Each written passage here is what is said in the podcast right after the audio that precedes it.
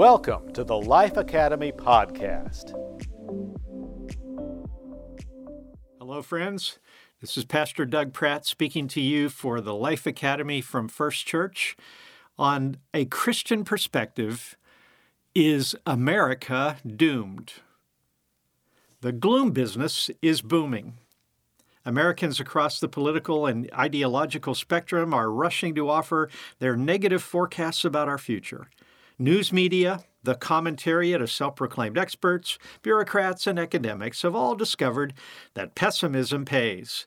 People are more likely to lend their eyeballs or their ears to projections of imminent disaster than to more nuanced suggestions that somehow a country or a corporation or an individual or the entire human population will somehow manage to muddle along with less dramatic ups and downs. On the right, an example of a doom purveyor is longtime political columnist Cal Thomas.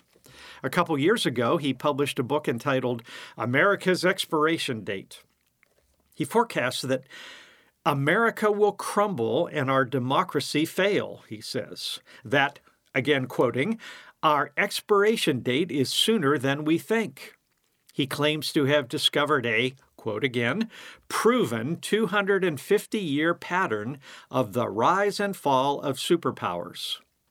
I'm usually a fan of Cal Thomas. He has shown over decades an ability to grasp the current events in Washington with clarity, but I'm not confident that he is an infallible prophet of the future. And then on the left, we encounter an equal, if not greater, litany of predicted disasters. Al Gore and his partner, ideological filmmaker Michael Moore proclaimed two decades ago their inconvenient truth about imminent global disaster. According to them, Bonita Springs and Naples should be deep underwater by now. I will attempt to strike a balance to provide some realistic and candid perspective about the future of the nation we love and pray for. In response to the question, Is America doomed? I reply in a simple word no. What I mean is that nothing in our future of the next several decades is guaranteed and certain. There is no inevitability. There is no proven pattern in history that would allow us to confidently count down the days until a great nation or empire collapses. History is not that simple, and tomorrow will never be completely knowable. But we won't stop our discussion with a simple one word answer because the question of America's near term and mid-term future is complex and worthy of our careful analysis. There is no question that our nation has undergone significant change in my personal lifespan of seven decades, and many who are listening to these words have witnessed the same substantial changes. Although change is a universal and unavoidable reality of life on Earth, there are periods when changes occur gradually, altering the human landscape over a long time, like soil erosion gradually changing contours of the natural world. But sometimes the pace of change picks up, and alterations seem to come with stunning speed. Like an earthquake that shifts fault lines in an instant. From a political, cultural, technological, economic, and global perspective, it feels as if we're living through a series of earthquakes and aftershocks, rather than a time of gradual erosion. The map of the globe has been altered in our lifetime, with countries and borders shifting. Our daily lives are dramatically different with new technologies we could not imagine decades ago that are now essential to us. Businesses and industries collapse and others are born. Our nation's enemies keep shifting from Germany and Japan to the Soviet Union to Islamic terrorism to communist China and a resurgent Russia. Our politics are in flux, pinballing from one party's dominance to the other and our publicly accepted morality and values have been relentlessly transformed by self proclaimed progressives who challenge the spiritual and ethical core of what made America great. In part two of this podcast, we will ponder together how to make sense of these changes, how to diagnose the condition of the soul of America, and how we can personally deal with the years we each have remaining while living atop a spiritual, moral, and cultural fault line. But first, we will consider our nation's position in the modern 21st century world, and we will do so by noticing the complexity and unpredictability woven into world history. Hindsight can delude us into thinking that the important events of the past were all predictable, inevitable, and should have been interpreted as such by people as they lived through them. But the reality is exactly the opposite. There is no certainty, no inevitability, other than the final one, which is that ultimately, in His time and way, God wins. We know this with confidence because God's Word tells us but it deliberately leaves the timeline and the details vague and symbolic so that we will not know for sure what the future course of events will be. Recall how many people have blundered by setting their own confident timetable for the end of the world, only to look foolish when the end didn't come on their schedule. Some observers, with a superficial understanding of the sequence of events in the past, will confidently tell us that the collapse of the Roman Empire, or the Chinese Empire, or the Spanish Empire, or the British Empire was inevitable and unavoidable, but actually, the similarities between those developments are superseded by their dissimilarities. Unpredictable events, the free will choices of individuals and groups, and long term trends and patterns all had a part in what ultimately happened. At any point, things might have gone differently than they did, and those who lived through earthquake like changes were not able to see with complete clarity, let alone clairvoyance and prophetic confidence, what was happening and what would happen next. Come along with me on a brief trip back in recent time to see how complex and unpredictable the great events of the world have been. In the lifetime of many of us, the most important earthquake that altered our world was the sudden collapse of the Soviet Union and its empire within a few eventful years of 1989 to 1991. No experts, no American and British leaders, no Sovietologists or journalists or CIA analysts predicted or foresaw such a sequence of events. In the arrogance of hindsight, some now proclaim that the end of the Cold War was inevitable. In fact, it was anything but. No one person or single reason can explain it. There were perhaps nearly a dozen factors, each of which proved to be crucial in leading to the final outcome, but that could have been different. Factor one, the most critical, Mikhail Gorbachev, elevated to power after the unexpected deaths of two aging leaders, he came to power with an idealism about reforming communism, but lacked the skills to understand and carry out what needed to be done. Gorbachev proved to be the ultimate sorcerer's apprentice, unleashing forces that he could not control. Factor two, the resolution of the Americans in their policy of containment especially Ronald Reagan, and to a lesser extent his successor George Bush. Factor three, the determination of Pope John Paul II and other Roman Catholic leaders who kept the Christian faith alive in Eastern Europe, especially Poland. Factor four, the built in flaws of the top down control economy the Soviets had erected.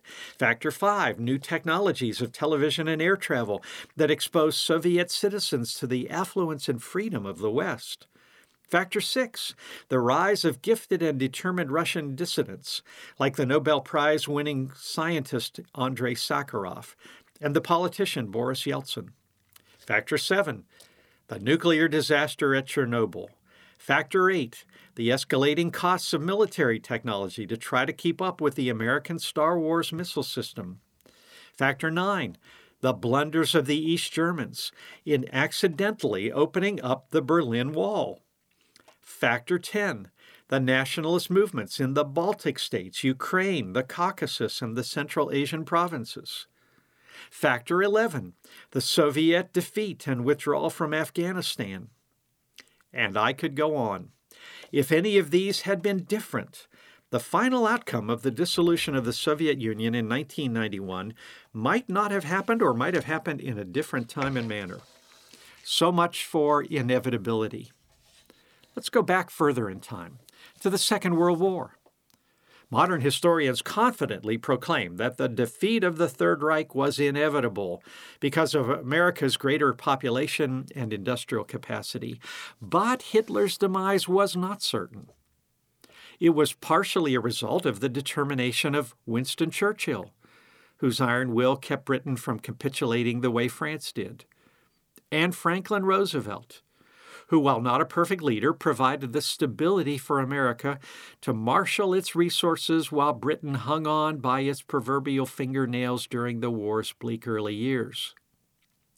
And certainly the vast arsenal of democracy that our country became by 1944 was a factor, helped immeasurably by the emergence of a brilliant industrialist named William Knudsen, who worked near miracles in transforming factories to war production.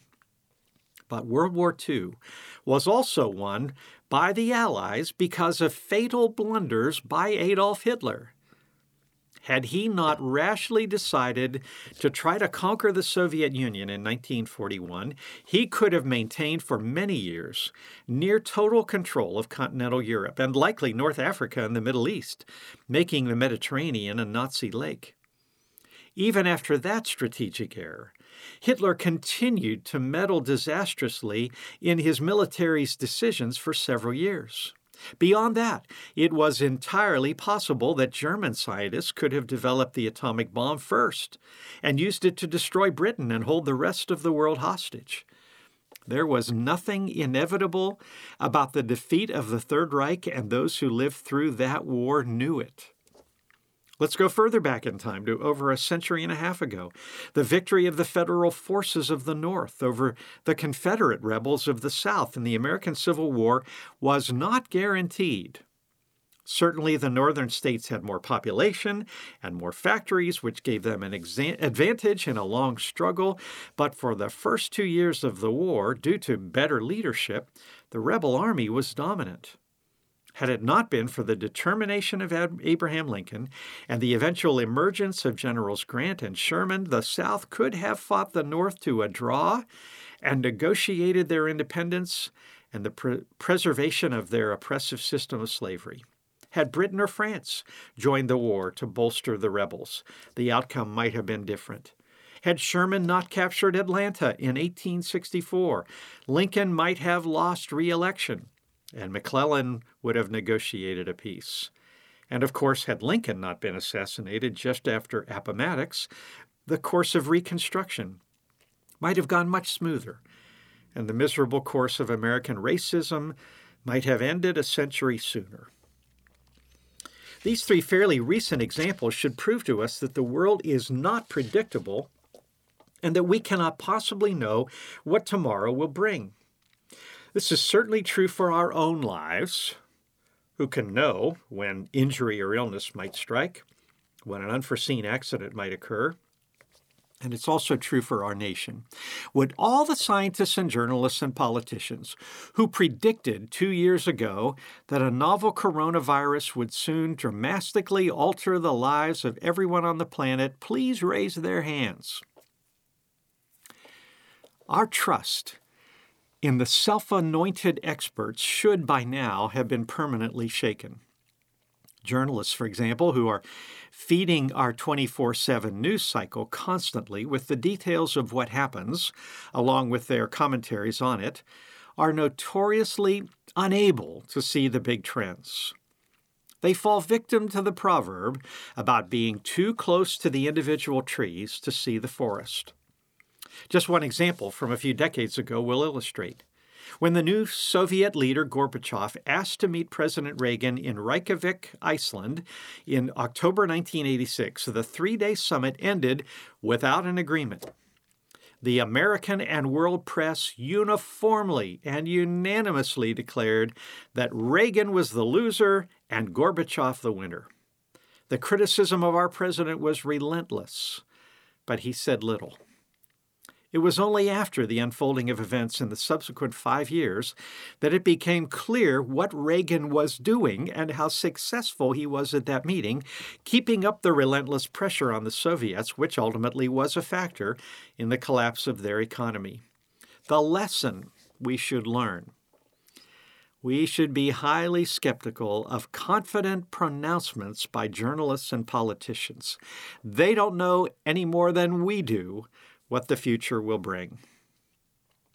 So let me, with humility and a recognition that my view is as limited as anyone else's, offer my own observations of where our country is right now at the dawn of the year 2022. I believe our current leadership is historically weak and incompetent, comparable in many ways to the Carter administration, which struggled and floundered, attempting unsuccessfully to deal with both economic and international problems. The administration's leadership, whether it is actually the president calling the shots or his aides, is unclear, is being driven by a far left ideology, and has already fallen repeatedly into the critical error of overreach. The movement of radical Islamic jihad across the world has been at least temporarily weakened. No one knows if the radicals will be able, perhaps through shelter provided in the new Taliban run Afghanistan, to reemerge as a global terrorist threat. China, Russia, Iran, and North Korea, who are our most intractable and dangerous foes, those four countries, are all emboldened by the weak leadership of Washington the entire continent of Europe, which had glorious visions of becoming the United States of Europe and exercising a dominant role in the world, is led by weak bureaucrats. And Europe lacks internal consensus and unity and seems to be unable to be a significant global factor. Its citizens are financially prosperous by and large, but are poor in self initiative due to their welfare state security, and European countries are notably ineffective in assimilating their immigrant populations. The great enemies of America, again, China, Russia, Iran, and North Korea, all have profound internal problems and weaknesses. Their economies are all suffering in critical ways that America's is not, and their populations, by and large, are aging and their citizens are not free, and their elections are shams, and their press is government controlled. There are inherent weaknesses in all totalitarian dictatorships that are ruled by power hungry strongmen such as Xi, Putin, the Ayatollah, and Kim. They can only maintain power by violence and coercion, and none of these four great enemies has a reasonable capacity to come close to the global influence that America exerts. In fact, their ambitions are primarily to broaden their own regional areas of control and exert hegemony over their near neighbors. They have neither the resources nor the credibility to replace America as the world's dominant culture, economy, and military. The U.S. has allies surrounding and hemming in all of those of our enemies, allies that are stronger economically and culturally, if not militarily. Speaking of military force, there are some indications that the U.S. military has been weakened, but our technology and innovations continue to be the best in the world, and it is possible that we have weapons and capabilities that have never been publicly revealed or tested. In a short conflict with one of our enemies, it could be that the U.S. would suffer a setback, as happened on December 7, 1941, and on September 11, 2001, when our alert and our readiness had declined. This is especially likely if the leadership in Washington remains weak and indecisive, but the overall strength of our forces should prevail in a long struggle. The reactions of people around the world to the past two U.S. presidents have been an interesting mirror image. Our allies largely disliked Trump, partly because of his personal style, partly because he was an outsider who shook up the Washington establishment they were used to dealing with, and partly because he was more conservative in his political philosophy. Meanwhile, our enemies feared Trump, sensing that he was unpredictable and potentially strong in opposition to them. With Biden, the exact opposite reaction is seen. Our friends seem to like him, but do not consider him a significant factor. Our enemies apparently do not respect him or fear him and are emboldened to push their agendas with more impunity. Leadership makes a big difference in human events. I will now hesitantly offer my own predictions about what may be ahead for America in the short term. I expect that we will have a setback in our global interests somewhere in the world in the next few years. I'll call it a black eye. This will be beyond the self inflicted debacle of the unilateral withdrawal from Afghanistan in 2021. One of our enemies will take a risk, and we won't be able to immediately block it, comparable to Japan wiping out our battleships at Pearl Harbor. This black eye will trigger, in my prediction, a pendulum swing towards an opposite style of leader, just as the 2020 presidential election was a pendulum swing. This black eye setback will lead to changes that will have a long term positive impact on our military and our economy. It is likely that reshoring the trend that means returning production to our shores or to more reliable allied nations will continue, and that was begun during the Trump administration's confrontation with China and during the COVID 19 pandemic and the supply chain disruptions of recent months. Just as the pendulum of international leadership style may swing, so the internal policies of Washington and local cities and states may also swing but we'll talk more about that in part two of this podcast. Much depends on the personalities and gifts of the individuals that are chosen to be our nation's leaders, and no one can yet foresee who those emerging leaders will be.